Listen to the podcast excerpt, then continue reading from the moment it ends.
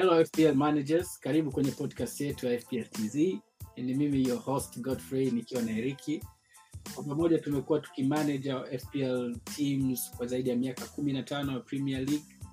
Um, binafsi nimekuwa nikiaverage zaidi ya point elfu mbili mia moja hamsini kwa misimu minne iliyopita. Na Eriki yeye ameshawahi kushinda ligi, amekuwa akimaliza ndani ya top ten K mara tatu. And of course an average zaidi ya elfu mbili mia mbili sabini kwa misimu minne iliyopita.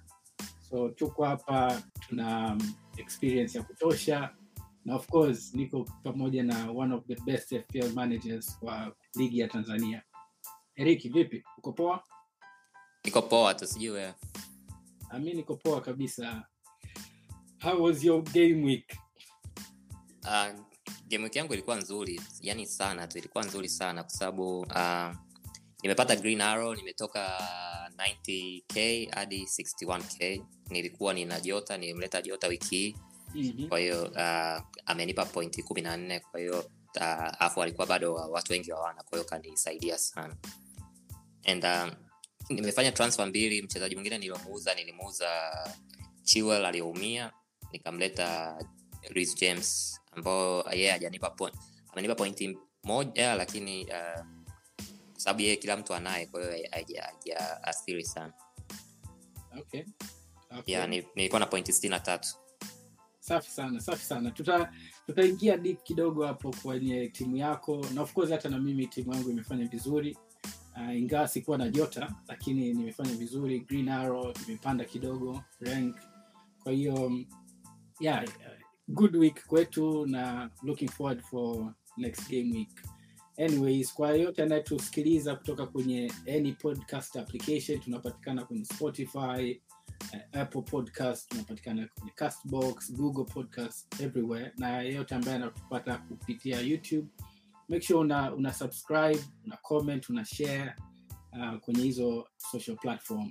Na kwa episode yetu ya leo tunategemea kuifanya, of course kama kawaida tutaangalia tumefanya vipi kwenye kwenye game wiki iliyopita, lakini tuta, tutapitia hot topics, uh, structure, formation. Bado tutazungumzia five at the back uh, kwa hiki uh, kama formation ambayo ni nzuri.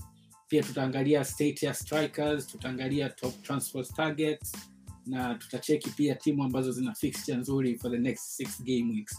Kwa hiyo and of course make sure una stick na sisi mpaka mwisho kusikia wachezaji gani wanaofly under the radar na captain picks for this game week.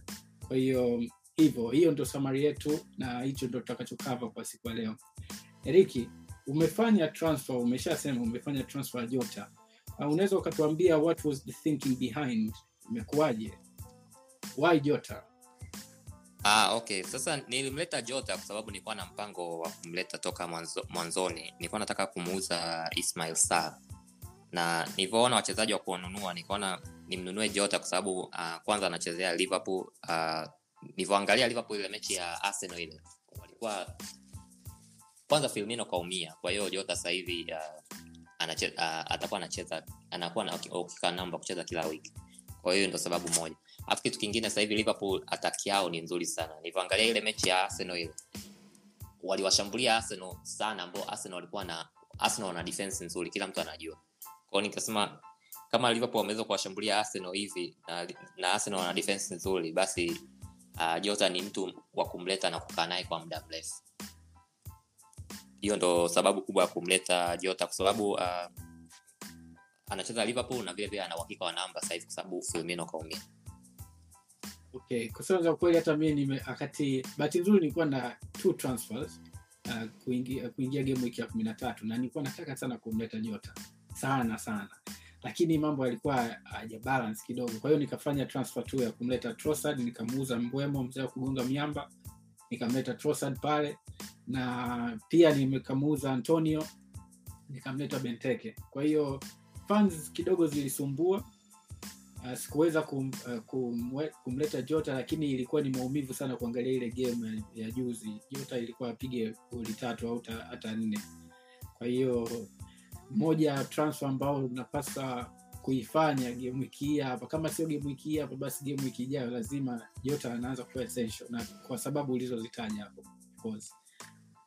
Yeah, basically yani kwa ile mechi uh, nitasema kama Jota sasa hivi ni essential. Yani kama una Jota sasa hivi kwenye timu yako inabidi tu umlete. Kwa jinsi anavyocheza yeye ndo anacheza katikati Liverpool.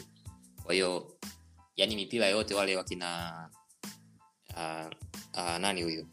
Alexander Arnold na Robertson wote wana, wana, wanapiga katikati. Alafu Jota yeye anataka kufunga. Alafu Jota sio kama Firmino kwa sababu Firmino yeye anataka kupass kwanza alafu afunge baadaye. Jota yeye anataka kufunga kwanza alafu atoe assist baadaye. Kwa hiyo nasema kama kama hauna mchezaji kama Jota yani hata kama umemkosa wiki iliyopita wiki hii inabidi yani utafute njia ya kumleta. Kwa sababu sioni mchezaji kwenye ile price bracket yake ambaye anamfikia yani hata karibu. Na pia nikiangalia timu yako hapa Foden bado naye vipi? Unamuuza au na mpango wa kuendelea kumkeep? Sasa uh, Foden nilikuwa nilikuwa najua kwa sababu nani kulikuwa kuna rumors kwamba ameumia na al, al, al, nani Pep Guardiola alisema kwamba amekosa mazoezi kwa hiyo anaweza asicheze. Kwa hiyo kulikuwa kuna hiyo rumors lakini nilikuwa na benchi Antonio alikuwa bench. Sasa tatizo sasa hivi ni kwamba Man City wana yani Man City attack yao ni nzuri sana. Kwa sasa hivi nikifikiria ni kumuuza Foden ingawa yani hajanipa return toka nimemnunua. Amenimekaa naye game tatu. Game nne ukijumlisha na ile iliyopita. Hajanipa return lakini ukiangalia mechi za Man City wana Aston Villa, wana Watford, wana Wolves, wana Leeds, afu wana Newcastle. Yani kama Foden akirudi hata akikosa hii mechi inayofuata hii lakini akarudi ile mechi ya Watford bado nataka niwe naye. Kwa hiyo sidhani kama nitamuuza sasa hivi. Nitamweka benchi tu ili nicheze na Antonio hivyo hivyo kwa hii game week moja hii anaocheza na Brighton lakini Foden simuuzi sasa hivi. Okay, safi sana, safi sana. Kiangalia Antonio anazidi kukupa point man. Ya, yeah, ndo katika katika fantasy saa nyingine uvumilivu una una nani unalipa. Tony nimemnunua four game weeks ago. Game week mbili za kwanza hakunipa pointi zozote. Unakumbuka ile game uh, episode moja tukawa tunazungumzia jinsi ya kumuuza au kutokumuuza. Nilimnunua Tony kwa ajili ya game week tatu akireturn ni muache hii ya nne ambayo ndo hii imeisha. Kwa hiyo nilipomnunua hizo tatu mbili za kwanza kutoa chochote, tatu akafunga.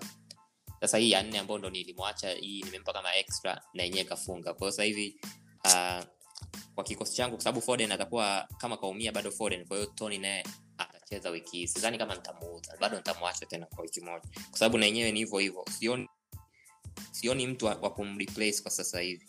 Wachezaji ma striker wote wazuri wana mechi mbaya au kama wana mechi mbaya basi sitaki kwa hold kwa muda mrefu. Kwa hiyo kuna kwa mna sababu ya kuwaleta.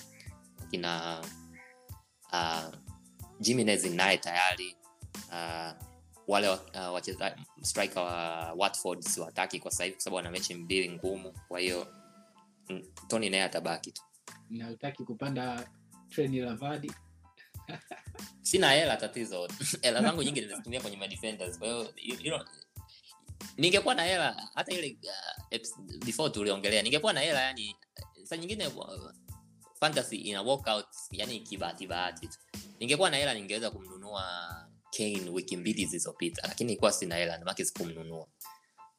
Kwa hiyo hata sasa hivi yenyewe sina hela siwezi kumleta Vardy ingawa Vardy uh, sijui tutaongea baadaye. Vardy mwenyewe akianza kufunga magoli ana, anaenda kwenye streak lakini yani sina hela complete ndio hilo tatizo. Uh, tutaongea tu baadaye tutaongea baadaye. Anyways I think tume tume cheki kikosi chako. Kwa hiyo swali la mwisho kuhusiana na kikosi chako una mpango wa kufanya transfer this game week? Ah uh, kwa, kwa wiki no nta hold transfer wiki. Sioni mchezaji yani sioni mchezaji wa kumleta wiki kwa sababu wachezaji wote nao nataka kuwatoa wote wana mechi mbaya wana mechi mbaya baada ya game wiki. Kwa hiyo nta hold transfer wiki afu ile game wiki inayofuata nadhani nitapata hadi nitapata hadi negative four nifanye yani kama niwatoe kama wachezaji kama watatu lakini kwa wiki nitaacha tu. Du unataka kufanya usafi sio mbaya sio mbaya. Eh nataka kufanya wachezaji wengi uh, fixture yao zinabadilika zina zinakuwa okay. Mbaya yeah sawa sawa. Uh, mimi, mimi upande wangu kama nilivyosema timu yangu ilifanya tu vizuri kawaida decent game week kwa sababu game week yenyewe ilikuwa ina average ndogo. Mimi nilipata point hamsini na saba. Asante kwa Semedo ku, kuingia baada ya mechi ya Spurs kuto kuahirishwa. Kwa hiyo yeah sio mbaya sana. Finally Vardy Vardy amerudisha. Kwa hiyo I was very happy as I said past uh, in the previous episode. Nisema I'm very happy to keep Vardy for the next few uh, fixtures. Kwa hiyo yeah, ime, imelipa kweli. Yeah, imelipa. Kwa hiyo akajaribu aka ku uh, binafsi nikaona afadhali amepunguza ile gap ambayo Jota aliyokuwa amenipiga. Na unajua nilikuwa nilikuwa na transfer mbili. Kwa hiyo kutoka kwenye ile dilemma ya kuchagua either nimchukue chukue Jota na a very cheap forward au nichukue Benteke na Trossard, nika nika mwisho wa siku nika nika nikaishia kuwa na Trossard na Benteke, of which hawaja return. Uh, Benteke karudisha pointi mbili, Trossard karudisha pointi tatu, lakini uh, kati ya hao wawili I'm very happy ku, kuwa na Trossard na um, yeah, alikuwa tu unlucky. Uh, naona ana license to shoot, kwa hiyo kulikuwa kuna big chances za kutosha pale. Na of course Mupe amerudi kidogo, inanipa wasiwasi lakini sio sana. Unajua Brighton Brighton kama kaida hawana established striker kivile, and Trossard he's is uh, he's having threat, yani uh, ana, ana ile attacking threat ambayo inahitajika kwa uh, kwa midfielder. Kwa hiyo going forward, yes, kama kaida wachezaji wangu watatu pale, Alexander Arnold, Cancelo, James, yeah, he was very unlucky for Manchester City. Yeah, ile sekunde ya mwisho kabisa kupoteza clean sheet. Ume, umeliona hilo goli lenyewe alilofunga? Nimeliona. Yaani I say iliniuma mbaya kabisa, iliniuma sana, lakini ndio hivyo. Yaani kuna watu, lakini una una mabeki wawili wa au una mabeki wawili wa Man City lakini. Sina, sina, sina. Wale wenye mabeki wawili wa Man City ndio kiliwachoma sana. Yeah, that's it. Goli kama lile afu afu ndo goli, yani ndo uh, shot ya mwisho, yani wamefunga yeah. tu mpira maisha. Yeah. Na nikiangalia going forward kikosi changu, mm, tatizo kubwa ni Wan. Kwa sababu nime huyu jamaa mshamba kweli, nimemnunua kipindi ametoka ku return, alafu ame, amekuwa cold for the past four game weeks. Kwa hiyo uh, kama usafi nahitaji kufanya ni Wan, kumuondoa na yes. Unataka kumondoa wiki hii? Potentially wiki hii, yes, yes. Anajua wana Burnley. Kwa yeah. Najua wana Burnley, lakini mimi na wachezaji wawili wa Wolves, na Semedo na Wan. Naona. Uh-huh. Kwa hiyo kati ya Semedo na Wan, hata nikiangalia I, I think Wolves wame wame wamekuwa vizuri sana defensively. Kwa hiyo wametoa clean sheet mbili tatu hapa. Lakini baada tu ya game wiki hapa Wolves wanaanza kuwa na fixture ngumu. Kwa hiyo Wan Wan ame Wan amekuwa unproductive kwangu mimi. Na kwa nini nafikiria kumuuza Wan? Ni kwa sababu ni downgrade to a very cheap forward ili nimpate Jota. Naona kama ni suicide kwenda kwenye hizi next two game weeks bila kuwa na Jota. Kwa hiyo I really need to fund the move. Kwa hiyo ndio maana sasa hivi sasa hivi yani ninamshauri mtu yote amlete tu Jota kwenye timu yake. Kwa jinsi Liverpool attack yao, yani yani attack ya Liverpool ni kama hilo wanahitaji uh, ni kama yani oiled machine, yani yani kwamba yani wamesha, yani unaona Liverpool wanavyocheza, sidhani hata kama wanafikiriaga wanavyocheza, yani wanaenda tu, yani unaona kabisa hao majamaa yani wameshakuwa drilled, mpira unatoka huku unaenda huku unatoka huku unaenda huku, yani yani wanaenda tu, yani kawaida, yani wameshazoea. Kwa hiyo yani Jota ni Jota ni must own. Ndio yeah. kuna wana tunasemaga kwenye fantasy hamna essential essential, lakini Jota yani kwa ile price yake ni, it's like a, is a pound, pound pound for pound the best player right now. Yeye na na Reece James. Sure, sure. Kwa hiyo I think ndio hivyo. Kwa hiyo I'm very happy with my team. Ukitoa tu ukitoa huyo Wang na yeah, ukitoa Wang. Kwa hiyo ni kama kumfan na msipinga kaangalia kwa chako wewe, midfielder yako una nani sasa hivi? Midfielder yangu midfielder yangu na na Salah na Trossard na Rafinha na Son. Ah, okay. Kwa hiyo unataka ku na na Douglas Luiz. Msipinga msipinga kaangalia kwa chako. Maana nataka kusema yani kumuuza Wang wiki hii wakati uh, anacheza na anacheza na nani? Anacheza na, na Burnley. It's not a good idea, especially kama utakatwa na point nne juu. Sasa kumbuka uh, ni kweli sio good idea, lakini angalia the upside. Um One consistently hana ile threat aliyokuwa nayo. Let's say nikimuuza One potentially namleta Jota. Uh, nime nimeangalia kosi yako kweli hapa, yani ni Wan tu pekee yake anaweza katoka. Maana mtu mwingine akumtoa labda umtoe Benteke, lakini Benteke angalau anacheza mbele. Hapana, Benteke ndio kwanza nimemleta, kwa hiyo inabidi naye yeah. nimpe nafasi. Kwa hiyo Wan Wan nimekaa naye muda mrefu sana.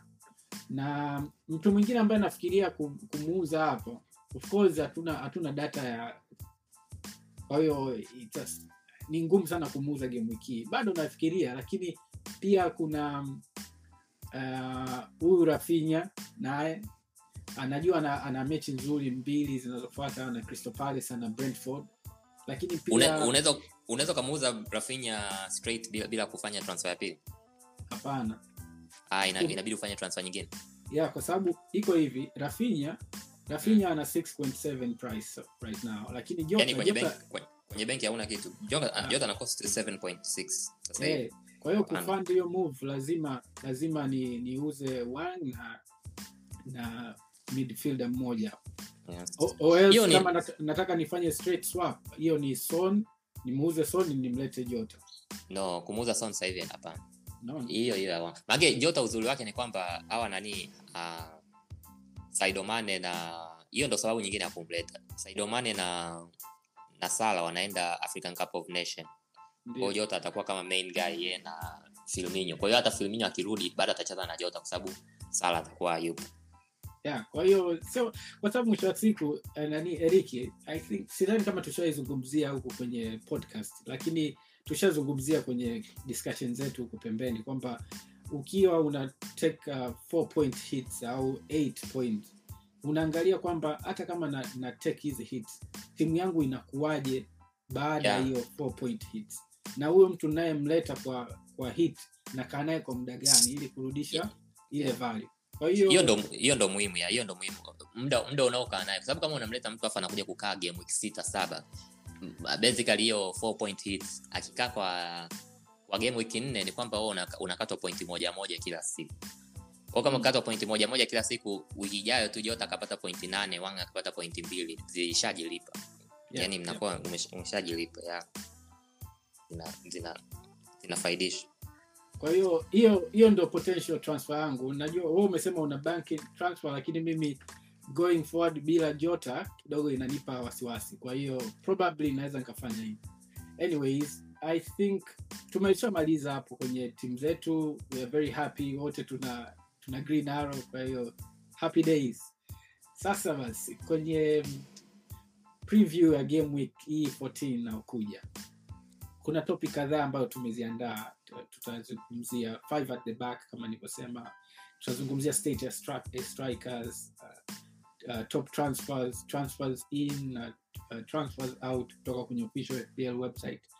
Tuanze na five at the back. Vipi unaona still ni relevant five at the back? Uh, kuna some relevance kidogo, yani akijabadilika kitu toka wiki iliyopita, ingawa uh, Man City wameconcede goal dakika ya mwisho mm. na Chelsea wameconcede ile goal na Manchester. Yep. Niliangalia uh, Man City uh, expected goal conceded versus uh, West Ham ilikuwa ni zero point two something.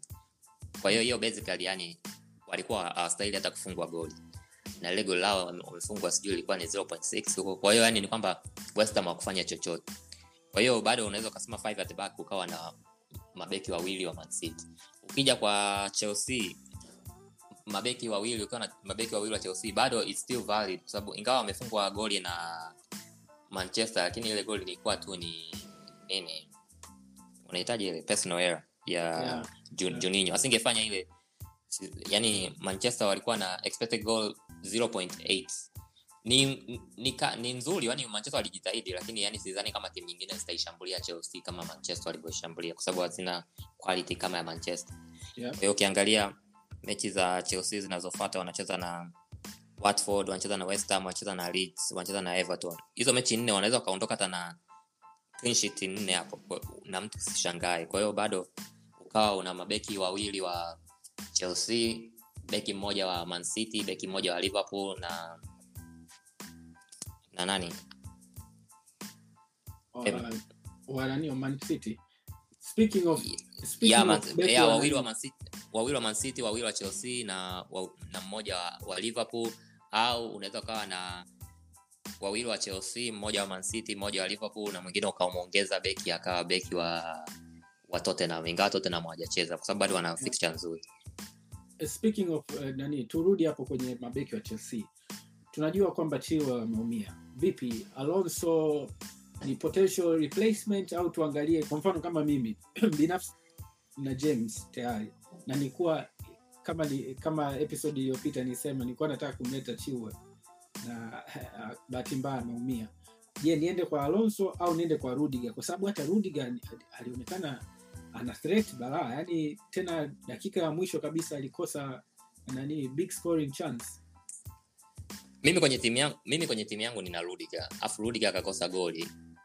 Okay, spin niseme niseme tu pro and cons. Maana unaweza kawa na yoyote kati ya hao wawili na itakuwa ni, ni itakuwa ni good good good option. Tuanze kwa Rudiger. Rudiger yuko nailed on. Sababu yeye uh, sababu yake ni yule anaitwa Sar. Hiyo jina lake la kwanza nani nimemsahau, anaitwa Sar. Yeye yeah, nani am am am, am Am, am, yani amwamini sana, kwa hiyo Rudiger anakuwa yani yuko nailed on sana. Hiyo ndio kitu cha kwanza. Kitu cha pili Chelsea anapocheza ni kwamba huyu Alonso anakuwa kama winger, afu Rudiger ndio anakuwa kama left back. Sababu Rudiger alikuwa anakuja hadi pale katikati, afu Alonso anakaa mbele kabisa kama striker. Hicho ndio kitu cha pili. Kitu kingine ni kwamba Alonso ana kama ulivyoona jana, ana chance ya kuwekwa kuwekwa kama sub au kuwekwa bench. Alafu Rudiger aka Rudiger yeye ana akianza mechi most likely atamaliza hiyo mechi. Na ukimaliza mechi unakuwa na chance unakuwa na chance kubwa ya kufunga goli kama tulivyoona amekosa goli dakika ya mwisho ile dakika ya tisini na ngapi ile sijui tisini na tatu ile goli la wazi na imeniuma. Lakini ndio hiyo ndio advantage ya Rudiger. Advantage ya, ya Alonso ni kwamba yeye wanapocheza Chelsea yeye yani ni beki kwa jina tu. Lakini anapocheza anacheza kama forward, left left left wing, uh, left, left forward. Sababu kila saa alikuwa Chelsea akishambulia yeye anakaa katikati ya box kabisa. Hilo ndio jambo la kwanza. Jambo la pili, uh, anapiga kona ingawa kona zake ni mbaya, yani itabidi wambadilishe. Kapiga kona kumi na tano hamna hata moja nzuri. Anapiga kona zote uh, kulia na kushoto. Hilo ndio jambo lingine. Kwa hiyo ana chance kubwa ya kuassist kutoka kwenye zile kona zile. Alafu kitu kingine uh, Alonso anapiga is a good free kick taker, kwa hiyo hiyo ndo kitu kingine. Nadhani alifunga goli msimu huu kwa free kick vile. Kwa hiyo hiyo ndo afu ana cost hela ndogo kuliko Rudiger, kwa hiyo uh, zero point four I think zero point four less. Kwa hiyo hizo ndo sababu mbili za kwa na na nani na kwa na beki wa Chelsea. Mimi ningekuwa sina Rudiger kwenye timu yangu sasa hivi, afu nataka kumleta kumleta beki wa Chelsea, ningemleta Alonso kwa sababu Alonso yuko more explosive. Kuna mechi moja Alonso anaweza kufunga, inaweza katokea Alonso akafunga hata point, akafunga na assist, ukashangaa amemaliza mechi na point kumi na tano na mambo ya Reece James. Kwa hiyo hiyo ndo kashafanya ile ya. Kwa hiyo kama mimi ningekuwa ushauri wangu ningesema kati ya hao wawili, ingawa Rudiger yuko more nailed on everything, lakini nikiangalia ah uh, Alonso ana chance kubwa sana ya siku. Maki jamaa yani kitu kimoja ni kwamba ule mpira wakipiga cross hivi, yani kama akipiga cross nani huyo akipiga cross Reece James, jamaa anakuwa yani katikati ya box kabisa. Sasa na hii nayo inabidi tuangalie sababu sasa hivi Lukaku karudi, kwa hiyo Chelsea anaweza kubadilika, kwa hiyo itabidi tuangalie watabadilika vipi. Kicheza wote watatu yani Lukaku, Rudiger, uh, no, Lukaku, Alonso na James. Lakini kwa sasa hivi bila Lukaku kwa hii mechi ya, ya Manchester, Rudiger I would say ingawa uh, yani uh, Alonso I would say yuko uh, yuko ni more uh, F P L asset kuliko Rudiger. Yeah, yeah. Couldn't agree with you more. Kwa hiyo ka bado five at the back uh, it, it is still relevant kwa sababu upside ni kubwa kama ulivyosema. Upside ya Alonso ni kubwa ukicompare na Rudiger, lakini Rudiger naye ana moment of brilliance zake. Kwa mfano kama mechi ile ya jana naona alipokuwa anakokota mpira kutoka um, ya akagonga mwamba ile mpaka akagonga mwamba. Kwa hiyo ana vi ana vi moments vyake. Kwa hiyo ya unaweza unaweza usicheze hata five at the back ukawa na watu wawili na usicheze five at the back ukacheza tu tu Chelsea uh, defenders one afu kacheza na Cancelo afu kacheza na yeah. Na kwa hiyo four at the back. Yeah, you have four at the back. Yeah, yeah. Sure. kuna defenders wote ambao they are worth considered kwa sababu unajua T A A amekuwa hiyo ni obvious yani no brainer na sisi kwenye hii show yetu tunampenda sana. Uh, Cancelo pia na hawa wa Chelsea. Je, kuna any defenders ambao inabidi tuangalie? Uh, Robertson naye kaja kwenye kwenye limelight sasa hivi kutokana na ile mechi ya ile mechi ya Southampton. Anacheza vizuri kweli yani. Alafu anapiga vile vile free kick nyingine. Unajua hizo free kick on the side. Alafu unajua kabisa ukiwa na ukiwa na nani huyu, ukiwa na na Van Dijk katikati una chance kubwa sana ya kufunga goli. Kwa hiyo mm. Robertson naye ni is a good option. Sema ndio hivyo yani watu tumemsahau kwa sababu msimu huu alikuwa anaumia umia, kuna kata alikuwa mm. acheze vizuri. Lakini yeye vile vile ni option. Option nyingine ni ni nani? Ni yule Lamptey. Lakini huyo huyo tutamzungumzia baadaye. Yeah, tutamzungumzia baadaye. Kwa hiyo wengine ni labda nani ya mabeki wa mabeki wa, wa wapi? Wa Aston Villa. Aston Villa bado wamefungwa goli dakika ya mwisho na na na Crystal Palace lakini defense yao ni nzuri kweli. Yeah. Kwa hiyo wale ni wale ni wa, ni wa kwa monitor. Yaani sio kuwaleta moja kwa moja lakini ni kwa monitor. Kama umeona ile goli nani alikuwa katikati yule beki wao namba mbili. Kwa hiyo wale ni wa kwa monitor. Sishauri kuwaleta sasa hivi lakini in the future wakianza kujea vizuri watakuwa ni watu wa kwa monitor. Kwa hiyo kuna beki yote unamsikia. Nafikiri kuna wengine ambao tutaongelea baadaye kama yule beki wa Arsenal yule Tavares. Yeah, yeah. Ma, mimi mabeki kusema kweli uh, kama nilivyosema last episode mimi mimi mpenzi wa four four two four four three three formation na kucheza five at the back sio kivile lakini un, nikiangalia kwa hizi timu tatu kama unaweza ukatengeneza uka heavily invest at the back uki, ukawa na defenders wako kutoka Liverpool ambaye ni T A A, Chelsea ukawa na wawili kati ya James Rudiger au James Alonso na Man City pia ukawa hata na wawili pia kwa sababu uh, uh, Cancelo tayari tunaye lakini ukiwa na beki mwingine let's say Diaz au whoever tayari una a very strong backline ambao wote hao wanacheza vizuri. Beki ukitoa ukitoa ukitoa hizo mabeki kutoka kwenye hizo timu sidhani Aston Villa tunamjua Gerrard yeye ni he is very good defensive. Kwa hiyo mabeki wa Aston Villa wana make sense kwa monitor hata kuwaleta kwa sababu kinachotokea with F P L inategemea na style ya wewe manager mchezaji wako. Kuna ma manager wengine wanapenda unajua kama you catch the wave and ikiwa inaanza. Kwa hiyo yeah. Kwa sababu dynamics zina change sana. Saa nyingine na ni kitu ambacho sisi tulikiongelea kwenye Clubhouse ni kwamba kuna ule muda kwamba huyu mchezaji ndio kwanza anaanza kupick. Wengine wana board ile trade akati tayari ishachanganya, wengine wana, ndio unakuwa kama una site. Kwa hiyo kwa, kwa mfano kama una cash yako un, un, kuna yule beki anaitwa nani? Ni Mings yule, alafu kuna eh, cash pale. Eh, eh, kuna cash, kuna target. Eh kuna target. Kwa hiyo hao ni mabeki wazuri. Kwa hiyo kama hata kama kwa sababu hao mabeki ambao ni tuseme premium uh, defenders they cost a, a lot. Kwa hiyo unaweza yeah. ukasave few zero point five million kwa kwenda na target au cash au big na ukakatch hiyo wave wakati ndio inaanza. Kwa hiyo yeah. I would say defenders kuna a lot of values kwenye defenders. Eh sasa tumemaliza defenders. Turuke midfielders vipi strikers bado bado wazushi eh uh, striker bado wazushi yani wiki hii striker aliyeperform ni nani ni Vardy peke yake eh inaonyesha jinsi gani striker wa Minix bado kuondoa uh, Vardy kuna no kuna striker mwingine kafunga oh, Tony Tony peke yake Vardy na Tony ndio Tony Vardy King Dennis oh oh yeah yeah yeah oh oh oh yeah kweli kweli wamefunga tena nani um, tatizo au King na Dennis ndio hiyo tulizungumzia wiki iliyopita tukasema kwamba ukiwaleta unawaleta kwa ajili ya mechi ya Leicester City kwa sababu Leicester City defense yao ni mbovu lakini baada ya hapo uh, wana mechi sasa hivi na Man City afu na mechi na Chelsea kwa hiyo I won't even recommend kuwaleta sasa hivi labda kama unamleta ile akai bench kwa mtu mwingine au uh, striker wengine wako waliofa huyu Hamstrong yule wa Southampton kakosa goli la wazi ile na Liverpool ingeweza mm. kufunga uh, zaidi ya hapo uh, kuna,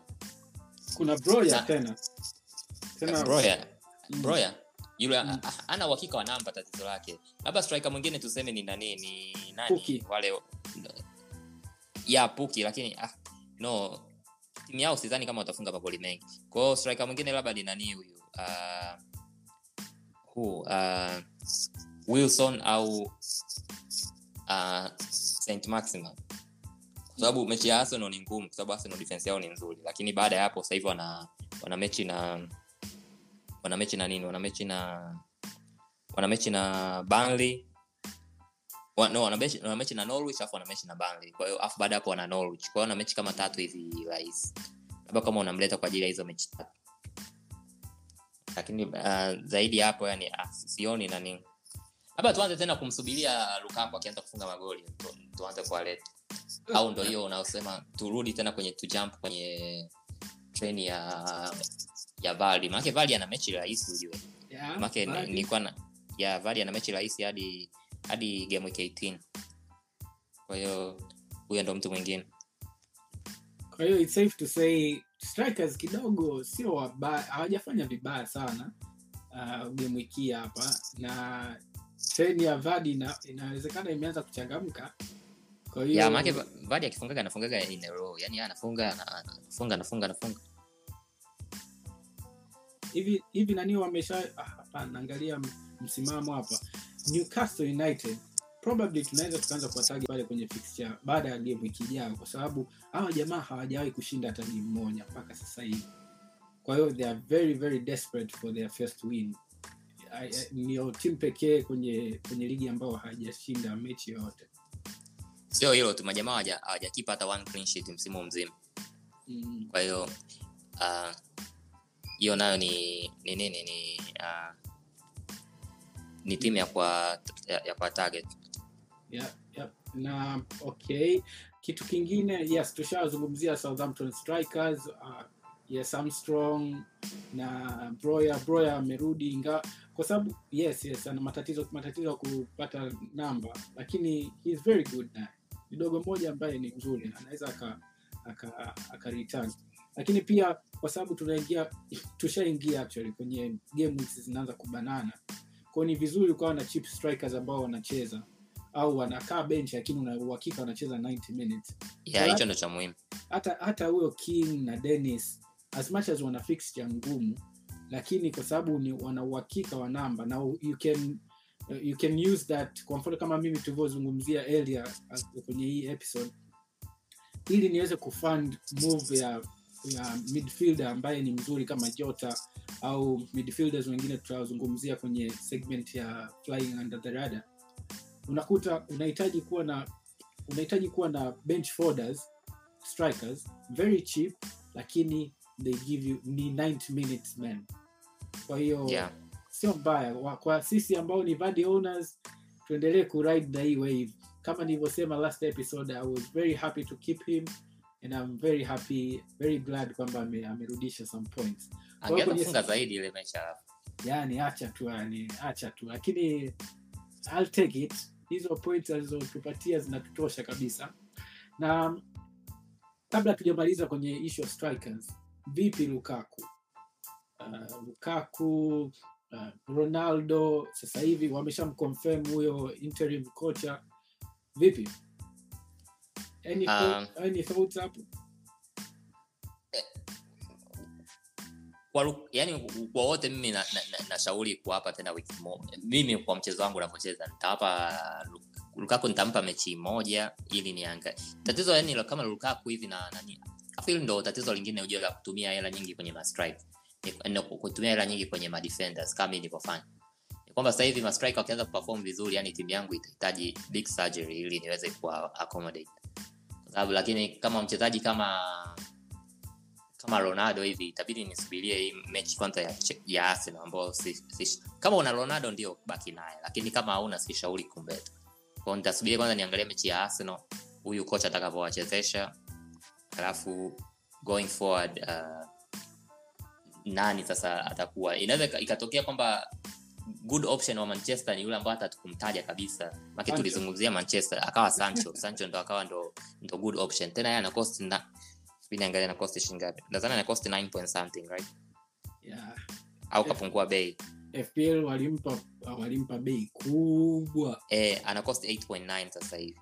Kwa hiyo inaweza ikawa yani yeye ndo akawa eight point nine, labda ndo akawa uh, akawa nani akawa replacement yangu ya nani ya ya Foden. Kwa hiyo wachezaji wa Manchester wana fixture nzuri, hiyo tuongelee kwanza. Wana fixture fixture yao inabadilika inakuja kuwa nzuri kwa hiyo baada ya mechi ya Arsenal. Tena ni ndefu nzuri kweli kwa muda mrefu.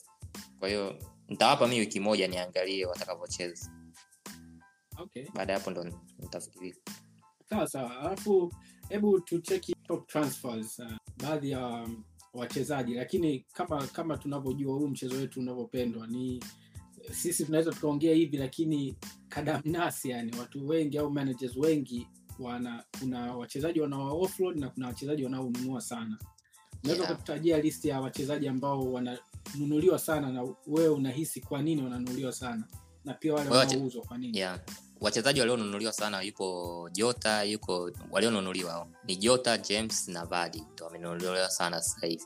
It makes sense kwa sababu Jota kama tulivyomuongelea kabisa ni kama essential sasa hivi especially kwa bei anayo cost na Liverpool ilivyokuwa explosive. James na mwenyewe makes sense kwa sababu watu wengi walikuwa labda wanataka kumnunua wakasubiri mechi ya Manchester iishe afu ndo wanunue. Maana bado Chelsea wana mechi sio ngumu, wana mechi rahisi na Watford. Afu kitu kingine ni kwamba Chelsea wana defense nzuri bado. Ni timu chache sana zitaifunga Chelsea goal. Kwa hiyo ndio hiyo sababu nyingine ya. Na Vardy kama tulivyosema sababu hata ya wewe kumwacha ni kwamba wana mechi rahisi yani zimefuata. Afu Vardy vile vile ana anaendaga kwenye streak. Kwa hiyo ndio sababu ya kumnunua. Je, kuna mchezaji yote ambayo yupo hapo ambao unashangaa yupo? Ah uh, mimi binafsi si, si sina. Sasa hadi sishangai kwa sababu hao wachezaji wote ambao wa, ma managers wengi wanawapata wanawanunua mimi nao na mwingine ndio huyo ambaye na mpango wa kumleta uh, wiki hii yeah. au wiki inayofuatia. Kwa hiyo nakubaliana kabisa na hii influx ya watu kuwanunua. Of course kuna kuna wengine ambao sijataja, kuna Gallagher, kuna Trent Alexander Arnold, nimerefresh ile page sasa hivi. Kwa hiyo uh, Trent nikimalizia Gallagher naye wana fixture. Well, Crystal Palace sijaangalia ile mechi lakini ni one of those teams ambazo wanacheza vizuri kusema la kweli. Kwa hiyo Gallagher naye I, I would understand watu kumchukua Gallagher na pia hata mimi game wiki iliyopita kidogo nimchukue Gallagher lakini kuna nani sehemu kuna sehemu moja nilisoma wakawa nasema kwamba Gallagher anacheza vizuri lakini yule jamaa kuna jamaa mmoja anaitwa Milivojevic sijui mimi nani anaitwa jina lake Milivojevic Milivojevic yeah. mm. Nasikia akichezaga na Gallagher Gallagher anacheza vizuri. Kwa hiyo hiyo inaweza kawa ni ni nini ni kitu kinachoweza kuwafanya watu wasimlete Gallagher. Yaani uh, labda kumpunguza. Sasa jamaa sijui amesema hiyo kutokana na bias au nini lakini tu nilisoma nilisoma Twitter jamaa ndo akasema kwamba kila saa yule Milivojevic akichezaga Gallagher na anacheza pembeni sana yani mm-hmm. au yeah, effective yeah. Yeah, yeah. Kwa hiyo labda yeah. Kwa hiyo labda unaweza ukatarget ukatarget unaweza ukatarget Crystal Palace game zao kwa kumchezesha kumnunua labda nani kumnunua za au kumnunua yeah. Benteke kama Gallagher anacheza vizuri. Yeah. Hadi Milivojevic. Na mimi binafsi uh, nakumbuka ni discussion gani kwamba sasa hivi kwa sababu captain pick tutaizungumzia baadaye. Captain pick it's so obvious or at least for the past few game weeks ilikuwa obvious sana. Kwa hiyo watu tunacheki differentials ili tu to make up ile zile yeah. gaps kwenye kwenye rankings zetu kwenye mini leagues kule. Kwa hiyo niangalia kati ya uh, ownership ya Gallagher sasa hivi ana twenty-eight percent, ukiangalia Benteke ana less than four percent na ni one of the nani uh, wachezaji ambao kidogo eh eh kwa hiyo ndio maana nilimchukua Benteke lakini pia naona hapa Alexander watu wanamchukua sana na na naweza nikaelewa kwa nini Alexander Arnold ananunuliwa sana sasa hivi. I think watu wameshaanza kumuona kwamba Alexander Arnold ni essential. Jamaa na washangaa na washangaa ambao wanamnunua sasa hivi yani walikuwa wana Alexander Arnold muda wote. Jamaa katoa point ngapi katika hizo four game weeks? Nadhani katoa kama point kama arobaini nadhani. Yaani katika hizo four game weeks sio yani ametoa point arobaini ngapi? Am, ametoa point arobaini na saba kwenye yeah, game week tano zilizopita. Maki kampita kampita sala, sala nadhani three out of four game weeks zilizopita. Yeah, vibaya sana. Si unakumbuka hata last game week nilisema ni cap, uh, captain pick uh, yeah. nzuri. Kwa hiyo yes, yani Trent sio mbaya na hao jamaa wanaondolewa uh, wanaondolewa yu, wanaondolewa yuko Chilwell, yuko Foden, yuko Ismail Sarr, yuko Ronaldo na yuko Benrahma. Sasa katika wachezaji Chilwell yeye na, na I agree kwa sababu kaumia hadi at least six game weeks. Kwa hiyo huyo I agree, huyo mtoe.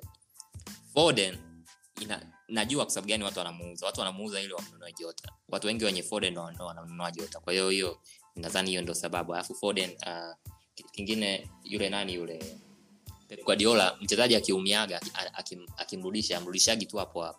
Anamchezesha taratibu taratibu. Kwa hiyo labda watu kikosi chao sio kikubwa sana ku ku nani kuweza ku kwa accommodate mchezaji aliyeumia. Yaani aliyeumia. Kwa hiyo wanaona bora muuze. Tuafana cost hela nyingi eight million. Kwa hiyo mtu anaona yeah. kuliko kumweka bench bora muuze. Sawa mwenyewe kaumia alafu hajui anarudi lini. Kwa hiyo ndio hiyo ndio sababu ya kubwa ya ku ya watu kumuuza. Mati mwenyewe ni muuza wiki iliyopita. Ronaldo itakuwa ni kwa sababu hii kawekwa benchi mechi ya Chelsea. Kwa hiyo watu watakuwa wamekasirika kweli. Alafu ukizingatia Ronaldo na cost twelve million huko mtu anaona ah yani twelve million unalipa pointi sifuri. Ah uh, ndio hiyo. Lakini mimi ningekuwa kama na Ronaldo sasa hivi ah uh, ungemwacha. Inategemea lakini ni rahisi kusema unamwacha lakini inabidi umwache. Lakini kama una unashindwa kumuafford mchezaji kama Jota, Ronaldo ndo mtu rahisi wa kumuondoa kwa sababu kwanza ana cost twelve million.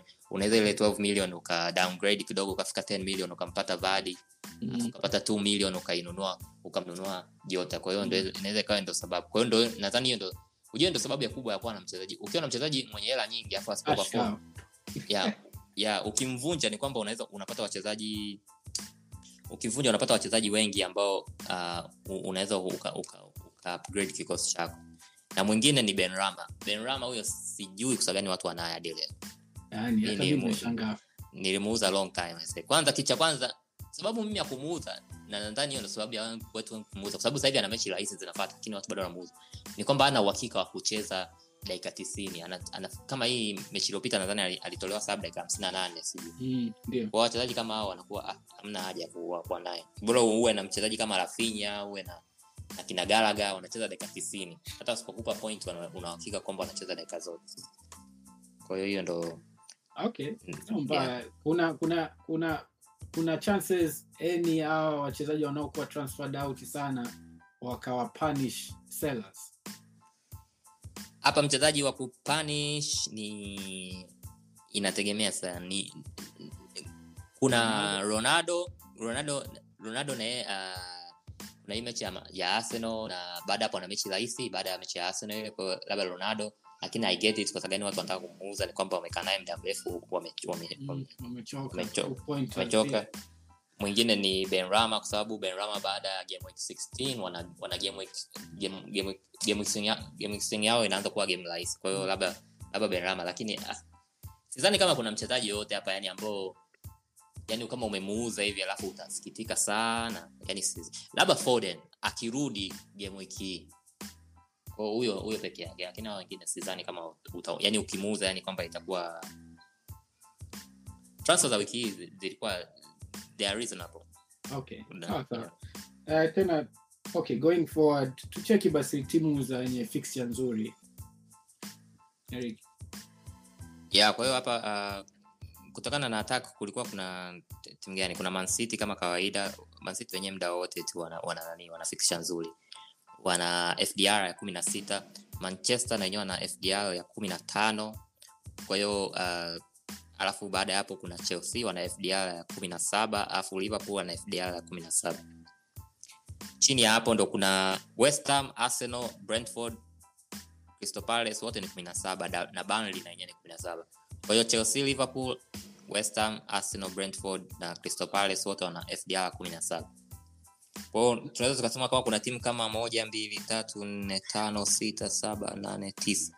Timu tisa ambazo zina zina attack nzuri, yani zina fixture nzuri ya attack kwenda mbele kuanzia game week hii inayofuata hii. Lakini ukisema kama kwa timu kama ukisema kwa timu kama Manchester United fixture yao ni nzuri, ni nzuri sana inaendelea kwa muda mrefu kwa mm. sababu wana Crystal Palace, Norwich, Brentford, uh, Brighton alafu na Newcastle. Mm. Man City na wenyewe wana Watford, Wolves, Leeds United, Newcastle na Leicester City. Lakini tatizo la Man City ni kwamba hatujui striker wao mzuri ni yupi. Yaani napenda niwe na striker wa Man City, lakini sielewi nimlete nani sasa. Okay. Okay, ambapo ulete striker wa Man City utamleta nani? Jesus kama na na nani? Na ah, na fani simwa simwamini sijui kwa gani. Alafu unajua fantasy fantasy kuna kuna, kuna bias, yani unakuwa na wachezaji wengine ambao unawachukia tu bila sababu. Wewe una bias, lakini Jesus anafanya vizuri tunaweza kweli. Ndio ndio hiyo na ndio hiyo nasema kuna wachezaji, yani mimi nakumbukaga enzi zile kulikuwa nani huyo Sami Nasri alikuwa akiperform vizuri vipi simlete. Yani kuna wachezaji wengine hata waperform vizuri vipi, yani unakuwa hata uwalete. Yani unawachukia tu. Lakini Man City yani ni muda yani wa kumpata striker wa Man City. Labda tutaongelea baadaye nani wachezaji ambao under the ladder, tutamzungumzia Gundogan. Yeah, lakini pia kwenye swala kwa mfano kama striker, umeuliza striker, nimekuambia kabisa. No, yani so striker anamaanisha kama attacking attacking asset. Yeah. Yani, okay, attacking asset. Bado hebu yeah. uh, tuangalie uh, Jesus ana point hamsini na mbili mpaka sasa. Yuko kwenye top uh, yuko kwenye top kumi ya wenye point nyingi wa strikers. Haja return okay. Hajaritani uh, kwenye mechi zake tatu alizocheza. Uh, hajafanya vizuri sana lakini uh, anacheza anacheza anacheza kwenye wing, uh, anacheza pembeni ambapo mwenyewe anapapenda na he is a bit productive kule. Kwa hiyo uh, again ni, ni ukija kwenye swala la Manchester City assets ni hit or miss. Pia hata Mahrez naye. Mahrez yeah. amekuwa so unlucky uh, jana kutoshinda, kutofunga ile point blank akapiga mwamba. Tatizo no. lake ni kwamba uh, Pep Guardiola sorry tukatio. Tatizo lake Guardiola anaweza kaenda kama mechi kama hivi Mahrez kafunga goli, unaweza kushangaa mechi tatu zinazofuata rahisi Mahrez yani hata ingia uwanjani. Yani ndio hilo kinachoboa yani. Unakumbuka ile game week mbili, game week mbili uh, watu walikuwa wanategemea kwamba Mahrez atacheza vizuri, alikuwa anacheza na nani sijui hapo. Alikuwa anacheza na nani game week mbili? Game week mbili. Yeah. Mahrez akaingia dakika ya mwisho walishinda tano bila sijui. Ilikuwa kwanza na Arsenal sijui. Walishinda na Norwich, no walishinda tano bila. Eh, anacheza na Norwich. Wakashinda ngapi? tano bila eh.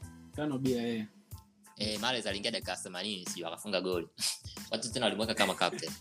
Watu walimweka kama captain alafu baadaye akaingia na akaokoa tu ile goli lake. Tena aliingia sijui shot ya kwanza ndo kafunga kafunga goli. Sasa unaona mambo kama yani ndio tatizo la Man City ndio hilo. Na waeleweki kabisa.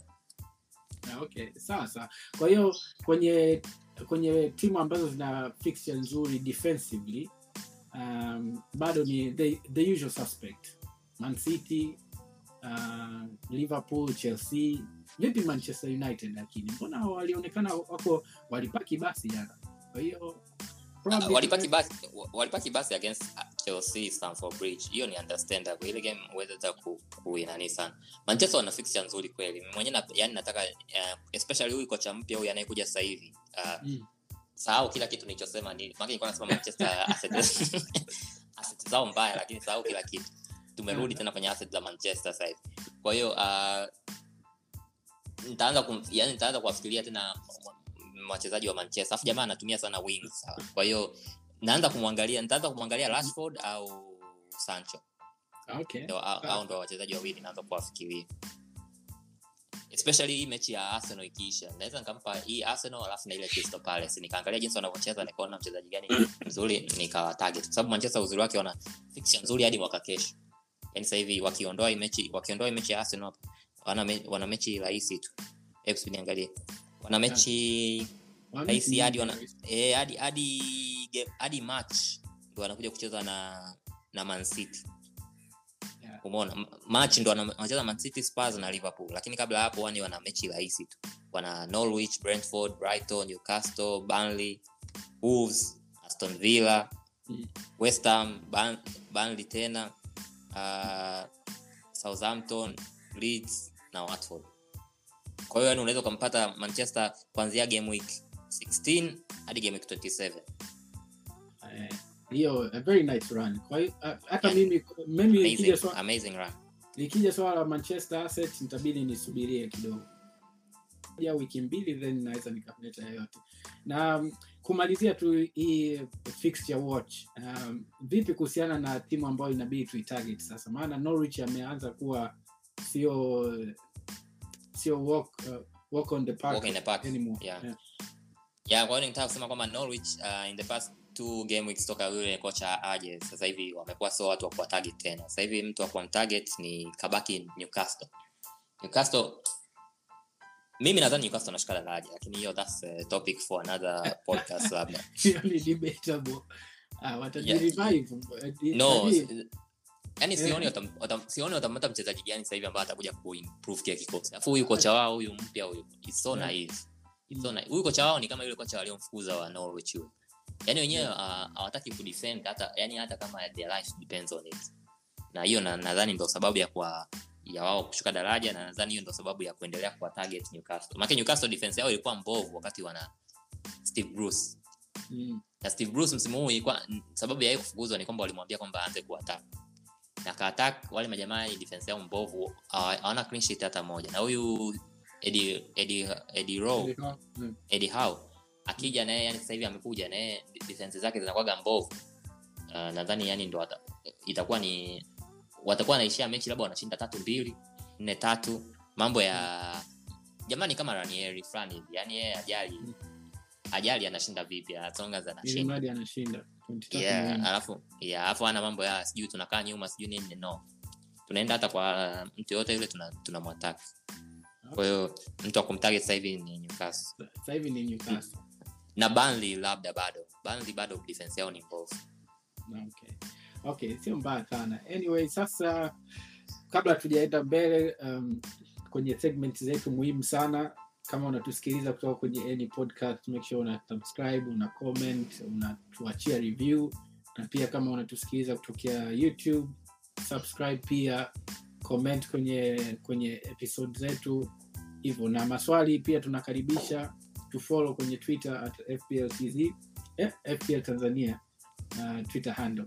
Sasa basi tumekuja wakati ule mwafaka, Captain Pick. Vipi? Tunaendelea na sala mpaka blank. Tunaendelea na sala mpaka blank, lakini kuna good uh, case ya kutengeneza kwa ajili ya Jota.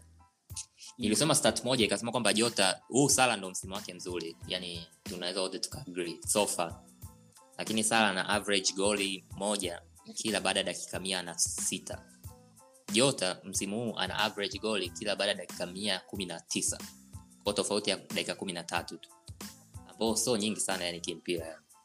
Alafu yeah. Jota ana cost seven point six, Salah ana cost uh, twelve point something. Hivi ni twelve twelve point seven sio. Ndio. Kwa hiyo ni kama six million less. Alafu jinsi Liverpool wanavyocheza ni kwamba uh, mpira wao ule ni kwamba wana wana provide yani wana wanampa yule mchezaji wa katikati yule. Yeah, ambao sasa yeah. Akiwepo Firmino, Firmino mara nyingi anakuja nyuma. Mm-hmm. Kwa kijaga nyuma akipata ule mpira anawapa kina Salah au Mane, afu yeye ndo anafunga. Yeah. Lakini Jota yeye akiwepo kwa sababu Jota yeye sio provider, anaenda mbele anakaa pale katikati ya box pale. Kwa hiyo unakuta wachezaji hao wote hata Salah mwenyewe anakuwa yani kila saa anapata mpira lakini inabidi amtafute Jota kwa sababu Jota anakuwa mbele. Eh yeah. Anakuwa mbele yake. Ni makata Jota jana ile mechi hivi jana juzi angeza angeza kufunga hata magoli mengine. Kuna ile mmoja Salah ali alikosea yeah. tu kumpa pasi, kuna hii nyingine yeah. alikosa yeah, ya, yeah. ya ya Robertson al, pia ya Robertson ile alikosa ya wazi ya kwa sababu yeye ndo anakuwa kama ndo the final yani ndo inakuwa kama target ya mwisho. Yeah. Kwa hiyo hiyo ndo ina, inaweza kawa sababu yani mtu akim akim akim nini akim akim hata ile mechi ya Manchester unajua ama tungeweza kuangalia hata ile mechi ya Manchester alicheza vile vile. Unakumbuka ile cross aliyopiga Salah ile Jota kaa yuko katikati ya yani yuko katikati ya goli ile akafunga ile aliolala chini ile aliyofunga. Yeah. Ile ingeweza kutuonyesha kwamba Jota ni anakaa katikati. Eh Jota Jota tume... Jota ni ndio batsman. Ya ya ya yani yeye yuko pale kufunga magoli. Alafu jamaa kitu kingine ni mchoyo kweli. Yani mchoyo kinyama. Yeah. Jamaa anaonekana ana mambo sijui oh sijui jamani mkubwa wangu sijui. Kwa hiyo inakuwa ni kwa mtu akimweka captain Jota wiki hii sitashangaa. Eh na pia uh, another start ya comeback Jota wiki hii uh, kwa mechi iliyopita pamoja na um, how explosive um, Liverpool uh, offense is. Jamaa alipiga shot saba akati yeah, yeah. Ma, Mane na na Salah walipiga combined walipiga shot sita. Kwa hiyo kama kama ulichokuwa unakizungumzia Eric, yani at the end of the day volume yote wanamtafuta yeye kwa sababu yeye ndio yuko central, na uzuri ni kwamba jamani mchoyo na tunapenda ma striker wachoyo, na of course Jota ni O P, yuko out of position. Uh, kwa K F P L amewekwa mid lakini in reality anacheza kama striker, kwa hiyo very good option. Kwa lakini yo, to go to go against hiyo ni kwamba bado uh, ina appeal bado kwa Salah kwa sababu kwa sababu Jota apige assist, Salah anaweza kupiga assist, maana yake ni kwamba Salah anaweza kumuassist hata mchezaji mwingine kama Mane yeah. na Jota mwenyewe. Kwa hiyo Jota anaweza kafunga goli kawa pointi tano, Salah kawa ameassist ile goli akawa anapata pointi tatu. Alafu vile vile Salah bado anaweza kafunga goli mwenyewe. Alafu kitu kingine ni kwamba Salah bado anapiga penalty. Kwa hiyo wakipata penalty yote Salah bado atapa, atapa, atafunga yeye. Kwa hiyo hiyo bado ni bado ina ina ina nani kwa Salah. Kitu kingine inategemea na position uliopo. Sababu yeah. ukigo against Salah inabidi ukubali tu kwamba siku akiperform vizuri alafu tunaongelea hiyo kila kila wiki, lakini inabidi tu yani u, u, u, u, ukubaliane na matokeo yani usije kusilika eti basi. Kuna rafiki yangu mmoja bana uh, alienda tofauti na Salah ile Salah alipopiga hat-trick bana. Yeah. Yaani mpaka sasa hivi anamheshimu Salah vibaya sana. Nilimuuliza kabla tuingie kwenye hii uh, uh, pod. Bana vipi captain pick au au mpi Son au au mpi mchezaji akaniambia hapana bidi Salah. Yaani alichonitenda kisa ah siwezi kumwacha kupo captain. Kwa hiyo yeah, hicho na kitu kingine. Kuna watu wame, kuna mtu mmoja nimemwona ame hata kwenye ligi yetu ile. Hmm. Kuna jamaa alimcaptain Jota wiki. Yeah. Kuna ligi nyingine nipo jamaa alimcaptain uh, Alexander Arnold. Ah, kwa unaweza kaenda against lakini ah niko side um, especially kwa ile game kama ile nilikuwa nasema kabisa ile stake risk. Yes. Okay, uh to, enough about Salah na Jota. Captain pick zingine ambao tunaweza tukawa consider. Nani mwingine unafikiria? Walau wawili. Ah. Mwingine yuko Kane kwa sababu anacheza nyumbani na Brentford. Uh, nadhani kwa sababu hawajacheza wiki hii watakuwa wako fresh. Kwa hiyo uh, Kane ni nani afu wale uh, Brentford defense yao sio nzuri sana, walifunga magoli matatu na na Newcastle, kwa hiyo sio kwamba wao ni wakali hivi ile mm. uh, alafu vile vile uh, tunajua kabisa Conte hii mechi atakuwa amepania kwa sababu uh, bado bado wako kwenye nini anaita new manager bounce juu anaita ile yeah, yeah, kwa hiyo yeah. unaweza kusema Kane. Kuna mwingine Son, lakini mimi bora niende na Kane kuliko Son kwa sababu uh, ya kwa sababu Kane yuko more uh, more direct kwenye ile team sasa hivi kwenye ile ile nani ile ile contest style. Yeah. Mwingine ndio huyo Vardy. Vardy uh, najua tena Vardy akioga kwenye kwenye form an, anafunga hata hata mechi nne, kwa hiyo anaweza kafunga hata na yeye anacheza na Southampton na Southampton tushaona kwamba defense yao. Yeah. Kuna mechi nyingine ndio wacheza vizuri lakini defense yao yani sio kama ya kuaminika sana. Yeah. Ya inaweza kuwa liki, kwa hiyo Uh, sema kitu kingine labda to go against yule kocha wa nani wa Southampton yule ana historia mm. kila saa akifunga magoli mengi mechi inayofuata mm. anawacheza compact yani anacheza yani utafikiri Tony Pulis yani anajaza watu nyuma yani hataki amtokee hivyo hivyo kila msimu anakoga hivyo hivyo. Kwa hiyo ningesema Vardy lakini kwa wiki hii sishauri kwa sababu yule kocha anaweza akaenda too defensive akaona me Liverpool wamemfunga magoli manne basi subiri sasa hivi yapunguze nani yeah kuze nani yeah okay lakini pia pia Vardy Vardy it's a good shout kwa sababu kama ulivyosema napenda kuzipiga uh, au kwa kwa kuongezea hapa napenda kuzipiga timu ndogo, pia kuna Madison effect tunaona uh, wana wana link up vizuri, kwa hiyo Vardy oh na tumewasahau wale nani mabeki wa Chelsea bado ni good option this week yeah so wanacheza na Watford yeah wanacheza Watford ambao now they can't keep clean sheet ya na tunajua mabeki wa mabeki wa Chelsea ni, ni kama ni kama mawinga, kwa hiyo mm. na yeye ni good option. Oh hapo ni James James na Alonso wosia. Yeah Je- James Alonso ya yeah, na Alonso basically na Rudiger kama unaye lakini sidhani kama yeye sana sana James na Alonso. Yeah. yeah. Kwa kwa Kane na Son wangecheza hii game wiki iliyopita kidogo tungepata tungekuwa tuna la sivyo sasa hivi utakuwa unaenda na gut feeling zaidi kwa sababu ya Conte mwenyewe unakumbuka ali blast timu yake na kusema yani situation ni mbaya Yeah. Kwa hiyo bado ana kazi. Kwa hiyo anaweza kutana around when it comes to shot in the box au nini nini au kuambia wachezaji wake kina Kane bana wewe ni Kane bana sijisahau. Umetoka kuwapiga watu magoli manne matano huko. Kwa hiyo yeah. unaweza kaenda lakini it's too risky again. Kwa hiyo yeah, kwa sasa hivi na inategemea na ranking yako pia. Kama unakimbiza mwenge, unawakimbiza watu kule juu, nenda kidogo against the grain, unaweza kama captain Jota, upside ni kubwa. Lakini kama you still protecting your rank, again, Salah bado hajakupa sababu ya kutoa kitambaa. Haja blank bado. Kwa hiyo hakuna yeah. haja ku, ya ku ya ku ya, ku, ya kuto captain.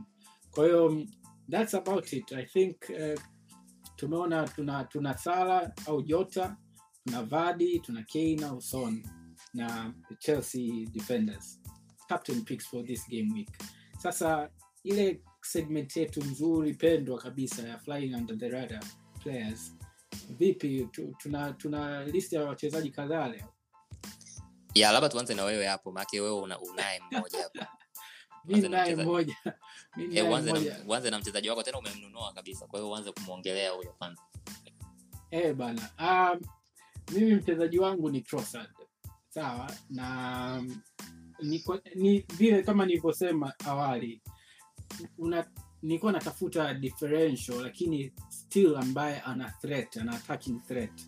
Na ukiangalia Brighton inawezekana hawana volume ya kutosha kwenye kufunga magoli sijui mawili, matatu, manne, lakini pia ni timu ambayo iko vizuri defensively. Kwa hiyo kuna potential kupata ile pointi tatu waki waki waki wakipata clean sheet, lakini in absence ya Mopey yeye uh, Trossard ndio alikuwa kama the, the main man na pia ana license ya kushoot. Kwa hata hata game wiki iliyopita ingawa ilikuwa a big dull lakini kulikuwa kuna moments ambazo Trossard alikosa, I think amekosa kama chance mbili hivi za wazi na moja yeah. ilikuwa ni kipa kipa tu alitoa kwa tip of his nani fingers. Kwa hiyo aligonga mwamba, aligonga kipa aligusa kidogo afu ikaenda kwenye mwamba au na moja aligonga mwamba kipa kugusa kabisa aligonga mwamba eh. Kwa hiyo Trossard uh, I'm very happy to own him na ndio yale yale kwamba kwenye tunatofautiana style ya F P L playing yani kwa jinsi ya kumanage hizi timu. Mimi binafsi napenda kuwa kama scout. Na unakumbuka yeah. nilipanda train ya Mbwemo hata kama haijazi. Nitaka kusema hivyo hivyo nikasema yeye ulimpataga Mbwemo kabla watu wajamleta. Yes. Kabla watu wajamleta na nilipata return yake moja unaona. Kwa hiyo mimi ndo style yangu hiyo. Walau na nachukuaga gambo kwa some of the players ambao nikiwapa kama game week tatu nne hivi out of those akinipa return wanaweza kunipa bump kwenye nani ranking. Kwa hiyo ukiangalia his six point five million kwa hiyo sio mbaya when it comes to price range. Pia ana three point two percent ownership. Na na Brighton wana good fixture na kama nilivyosema pia na wana wana good defense. Na ukiangalia wachezaji wengi sana casual players hata hata ambao wako serious players either wana wana Brighton asset. Kwa hiyo wana Sanchez. Mimi sina Sanchez. Kwa hiyo kwa sababu sina Sanchez I want to cover my nini opponents pia kwenye mini leagues. Kwa hiyo Sanchez akitoa clean sheet, Trossard akipata pointi tatu, unakuta hapo nimezidiwa pointi tatu au mbili na kama akireturn upside ni kubwa. Kwa hiyo huyo ndio mchezaji ambaye ana fly under the radar, ana ameperform vizuri for the past four five game weeks na pia ana fixture nzuri ndio maana nimemconsider na mimi nishamnunua kabisa. Kwa hiyo yeah, take it from me bado na na I hope for that big return ya Trossard. Twende yeah. namba mbili, mchezaji wa pili kwenye list yetu. Ya yeah, namba mbili ni Lamptey. Lamptey uh, Lamptey kila mtu anajua. Mtu yote aliyecheza fantasy msimu hata msimu uliopita anajua kwamba Lamptey jinsi gani alivyo mzuri. Tatizo lake ni kwamba tu anaumiaga sana. Yaani ndio hilo tatizo lake. Mm. Lakini Lamptey is flying under the radar sasa hivi kwanza karudi. Naona hapa uh, ownership yake ni one percent. Lakini ukiangalia ile mechi kama ile mechi ya Brighton na Leeds niliwaangalia. Mm. Yaani walikuwa wanatumia upande wa upande wake wa kulia au kushambulia tu kila saa. Ambaye yeye alikuwa sio tu anashambulia, yani alikuwa anacheza Mashambulizi anzi yeye. Yaani yeye anakuwa anakimbia bila mpira alafu wenyewe ndo anampa ile final pass akimbie yeah. ili apige cross. Yeah. Kwa akamaliza kile kipindi cha kwanza ametoa five ame ame create five clear chances alafu na one big chance ambayo huyo Mopa alikosa. Yaani wale Brighton wangekuwa na striker mzuri kwa jamaa wangekuwa kama namba sita hivi au namba saba kwenye ligi sasa. Sasa hivi namba nane lakini wangekuwa yani wale jamaa wangekuwa na nafasi kama ya ya West Ham hivi. Wana timu yani wana wana timu nzuri, tatizo lao ndio hiyo yani mastriker wao wanawazingua kweli. Kwa hiyo Lamptey ndo ndo under the ladder mwingine. Alafu uzuri ni kwamba tunajua kabisa kwamba Brighton wana defense nzuri. Kwa hiyo ukimpata mchezaji kama Lamptey unakuwa na hakika yani nani clean sheet zile anapata clean sheet points vile vile. Yeah, yeah. Labda hiyo ndo ningeshauri badala ya kumkuwa na Trossard kwa sababu usingekuwa na Lamptey. Kwa sababu anakuwa amecover amecover yani kwa hiyo ndani yako ulisema kwamba unataka kucover points za Sanchez. Yeah. Ungeweza kucover points za Sanchez kwa clean sheet ya Lamptey. Yeah. Alafu vile vile ukapata ukapata ukapata uh, side ya ya assist. Unajua kwa nini nimeenda kwa Trossard badala ya Lamptey? Lamptey vile vile anakosa hela ndogo hiyo four point four. Yeah, yeah ni four point four lakini tumeshazungumzia how would want to go big at the back. Kwa hiyo nikiwa na nikiwa na Lamptey ni another potential headache ya nani ni mwanzishe nani nisimwanzishe kwa sababu wewe utamchezesha Lamptey badala ya uh, Trent Alexander Arnold. Hapana. No, ah wewe unataka kucheza five at the back. Yeah, sitaki kucheza five at the back. Kwa hiyo potentially nataka kucheza four. Kwa hiyo tayari na na na wachezaji ambao kidogo ingenipa headache. Unajua zile bench headache ambao sasa hivi Livramento kidogo hajareturn sana na kama atapigwa tena probably watu wataanza kumuuza. Kwa hiyo I would say ni potential replacement ya ya Livramento na ana cost to four point four. Oh, yeah, he's a, he's actually a very a very good replacement. Ndio nilikuwa nafikiria hapa yani. Mm. Anaweza kawa Lamptey ndo akawa ndo. Maana Livramento wale defense yao walianza vizuri sasa hivi wana wanapigwa. Wanapigwa. Yeah. Okay. Mtu mwingine ni ni nani? Labda umzungumzie wewe hapo. Mtamzungumzia ah, mwisho. Gundogan, Gundogan. Gundogan bana uzuri ana two double digit goals in the last four starts. Uh, akicheza ninety minutes ana ana yuko highly involved pale at the box, yuko integral ni Man City nani captain sasa hivi na hivi absence absence ya ya K D B K D B yeah ina, ina inatupa assurance ya jamaa kucheza na uh, dakika tisini.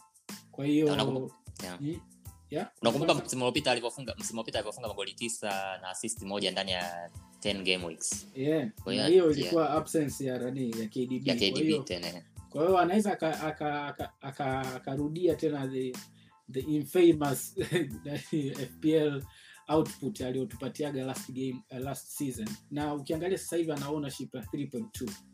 Kwa hiyo it's a very good differential, uh, probably ni good replacement ya Foden kama unataka ku move sideways, unaona na um, yeah tena inawezekana hata good uh, captain pick ukiangalia ah, captain captain pick bado. Angalia issue issue iko hivi. Unajua sisi uh, F M managers tuna bias za kutosha. Na as much as mimi na wewe mimi na wewe Eric tuna tunaendelea kumcaptain Salah kwa sababu we know tumeanza vizuri huu msimu. Tuko kwenye ranking nzuri as of now. Kwa hiyo tu, style tunaocheza sasa hivi it's more of you know defending our rankings. No, lakini mimi ningekuwa niko labda outside five hundred k huko, definitely I would go for these other players kwa sababu uh, point yangu niyo niyo make last episode nilikwambia kabisa kwa stats za Trent Alexander-Arnold na ukiweka yani back yani stats za Trent na stats za Salah tungezi flip hizi stats yani yeah, watu wasinge wasingewaza yani huo ni Salah all the time kwa sababu Salah amezidio for the past four game weeks na Trent. Na tunaangalia pia na Jota naye anaanza kumzidi for the past two last game weeks. Kwa hiyo ni ile ni ile unajua risk appetite yako tu. Kwa hiyo yeah, ukiangalia yeah, for the past two game weeks Salah hajatoa double digit returns. Naona. Lakini okay, labda labda sasa hivi mimi nikimweka Salah simweki kwa ajili ya sijui explosive points. Namweka Salah kwa ajili ya ile assurance. Yaani uh, hao wachezaji wengine hawa. Yaani hao wachezaji wengine hawa siku Gundogan akicheza akishia aki, kama ile mechi ya jana ile akishia ile mm. Gundogan mechi ya jana ile kapata pointi ngapi? Kapata double haul ya. Yeah, lakini yeah. Angeishia ile mechi amepata pointi mbili, pointi tatu. Nisingeshangaa. Yaani yaani nisingeshangaa ningesema ah okay. Yaani ni Man City tu imetokea. Ukifika style kama hiyo na Salah ambao uh, yeye anafunga magoli, anafunga magoli, yaani asipo assist au asipofunga unashangaa. Ndio maana inaishia kumpa Salah. Lakini huko mbeleni ndio Salah uh, kuna mechi nyingine zitatokea ambazo nitakwenda sitamweka Salah captain, lakini kwa sasa hivi naendelea tu. Salah nimeweka captain mechi sibi niangalie. Tena nilikuwa naangalia leo. Nimeweka captain Salah mechi kuanzia game week eight, kuanzia game week eight nimemweka Salah captain. Kanipa kumi na tatu, ishirini na nne, sita, tano, nane, sita. Karitan kuanzia game week eight. Kwa sababu kama kanipa point nyingi lakini yeah, ni kwamba tu yeah, is consistent. Yeah, sio mbaya, sio mbaya. Captain pick tushamaliza. Lakini uh, again Gundogan ni mzuri. Uh, ametoa double digit hauls na pia as I said ana anakuwa involved sana pale kwenye box na unajua ni bingwa tap in huyu jamaa anapenda tap in. Jamaa yeah, movement movement yake ndani ya box ni mm. like n- n- yani ni, ni nzuri sana. Mchezaji mwingine ambao hatujamuongelea kabisa leo na yeye ana movement nzuri ndani ya box ni yule nani yule uh, Smith Rowe. Yeah, iliangalia ile mechi ya ya jamaa ah jamaa movement yake nzuri sana. Hata mwenyewe namfikiria kwenye fantasy baada ya kumleta. Ana yeah, ana movement nzuri sana ndani ya box. Yaani jamaa anacheza kama Lampard vile. Wakati cross inapigwa umuone. Unashangaa tu mpira usika katikati na yeye yupo. Wachezaji yeah, kama wale wanapoga na yeye. Okay. Uh, uh, tena, speaking of uh, Arsenal, hebu tumalizie huyu mchezaji wa mwisho. Yeah, nitakuma. Nitamalizia sasa mchezaji wa mwisho ambaye huyu yupo under the radar lakini mimi akianza kucheza regular, yani nikiwa na uhakika kwamba anacheza Arsenal first eleven ninamleta huyu Tavares. Kwanza ana cost for four point three. Pili yupo Arsenal defense. Arsenal defense mimi ni I'm a big fan ya Arsenal defense. Sababu Arsenal defense wakicheza kana timu ndogo yani yule Arteta kaweza kweli kwa kuwafanya ni Arsenal yani wasi. Sio kwamba tu hawaconcede, ni kwamba wachezaji hao hata katikati hawaingii, ndani ya box hawaingii. Wanaishia tu kupiga mipira nje ya box. Na mimi napenda kweli defense za timu nyingine inayofanyaga hivyo ni Brighton. Ukiangalia Brighton wana defend hivyo hivyo. Timu hata ndani ya box haziingiagi. Kama hata Chelsea na yenyewe wako vile. Yaani hapo ndo unajua kweli timu yani ime, ime master defending. Kwa hiyo kuna Tavares. Uh, ana potential ya attack ka assist goli wiki hii. Yeah. Lakini tatizo lake ni moja tu. Ni kwamba ana uhakika kwa sababu anagombania namba na Tini. Kwa hiyo sina uhakika kama kweli ile namba kaichukua kwa Tini. Lakini nikiwa na uhakika kama kaichukua ile namba kwa Tini kwa four point three Arsenal defender. Yeah. Uh, yani hiyo ni ana, ana cost hela ndogo kuliko hata Ramsdale. Yani hiyo ni a very good deal. Hata yani mimi nikiona tu nikiwa na uhakika mechi ya Manchester ile akicheza nini nikaona kwamba ana uhakika na, na transfer moja kufanya. Nadhani mm. nitamleta kwenye timu yangu. Okay. Ili That's very uh, nice. Yeah. yeah. Uh, I think Eric um, angalia list yetu hapa tuna Trossard, Lamptey, Gundogan, Tavares uh, na E S R umemtaja ingawa ana ownership nzuri nzuri. Kwa hiyo uzuri ni kwamba hii list tulioitaja wote wana ownership under four percent which is very nice. Kama you, you take a punt kama mimi unamchukua mmoja hapo hapo akireturn guaranteed kupata rank boost. Yeah, punt zina work kwa sababu mimi msimu huu nimeteke punt ya Jiménez. Unakumbuka nilimchukua Jiménez yeah, wakati ule analipa point mbili mbili watu walikuwa sasa hivi Jiménez sio hata differential tena. Sasa hivi karibia yeah, kila mtu anaye. Yeah, watu wameanza kumnunua sasa hivi uh hebu mimi niangalie. Watu wameanza kumnunua Jiménez sasa hivi uh, sasa hivi ni thirteen percent. Wakati ule nimemnunua alikuwa nadhani less than five percent. Yeah. Na hapo na labda kumalizia hapo ndo tunapotofautisha a very good F P L manager na na wengine kusema la kweli. Hiyo ability ya ku ya ku pinpoint players na kuwa na na kuwa na uvumilivu kwa sababu saa nyingine unajua ina, inachoma sana pale ambapo unatafuta una differential wako alafu anakuwa anakupa two pointers two two pointers wakati the obvious choices wana return. Kwa hiyo yeah I uwezi kuwa na wachezaji yeah uwezi kuwa na wachezaji kwa kwanza kwenye fantasy uwezi kuwa na wachezaji wote wana nani ni wachezaji wote yani maarufu. Utakuwa tu na wachezaji wengine ambao sio highly owned kama wengine. Yeah. Yeah. Kwa hiyo inabidi tu wewe kumleta mchezaji ujiamini mchezaji uliyomleta atacheza vizuri. Kwa sababu ndio wachezaji wengi msimu huu kama huyu Tony tumezungumzia Tony. Nimemleta mm. the first two game weeks hajanipa kitu. Kanipa mbili mbili. Sasa hivi kanipa tena two returns in a row. Kwa hiyo ningeweza kumuuza baada ile two game weeks. Ingekuwa nani? Ingekuwa ninge ningekosa points. Lakini naona tumemaliza kila kitu sasa hivi. Yeah, tumemaliza kila kitu na ah say it was very fun discussion sasa kweli. Tumeenda almost lisali moja na robo which is amazing na tumecover a lot of grounds. Kwa hiyo again shukran sana kwa kuwa na sisi katika mazungumzo yetu. Please follow us on Twitter na Instagram, subscribe on our channel kwa YouTube na kwenye podcast yote kama nilivyosema tunapatikana kwenye podcast applications zote. Tunapatikana Spotify, Apple Podcast, Google Podcast, Castbox, AudioMark, you name it. Kwa hiyo tusikilize kokote on the go ukiwa unaenda kazini, ukiwa umetulia una relax, unafanya some chores, hivyo. Pia tungependa kupata feedback, maswali kutoka kwenu, F P L managers, uh, wakaribisheni new F P L managers to grow community yetu. Um, social media yetu ambazo tunapatikana prompt ni Twitter F P L Tanzania na pia YouTube F P L Tanzania channel yetu. So until next time, bye bye.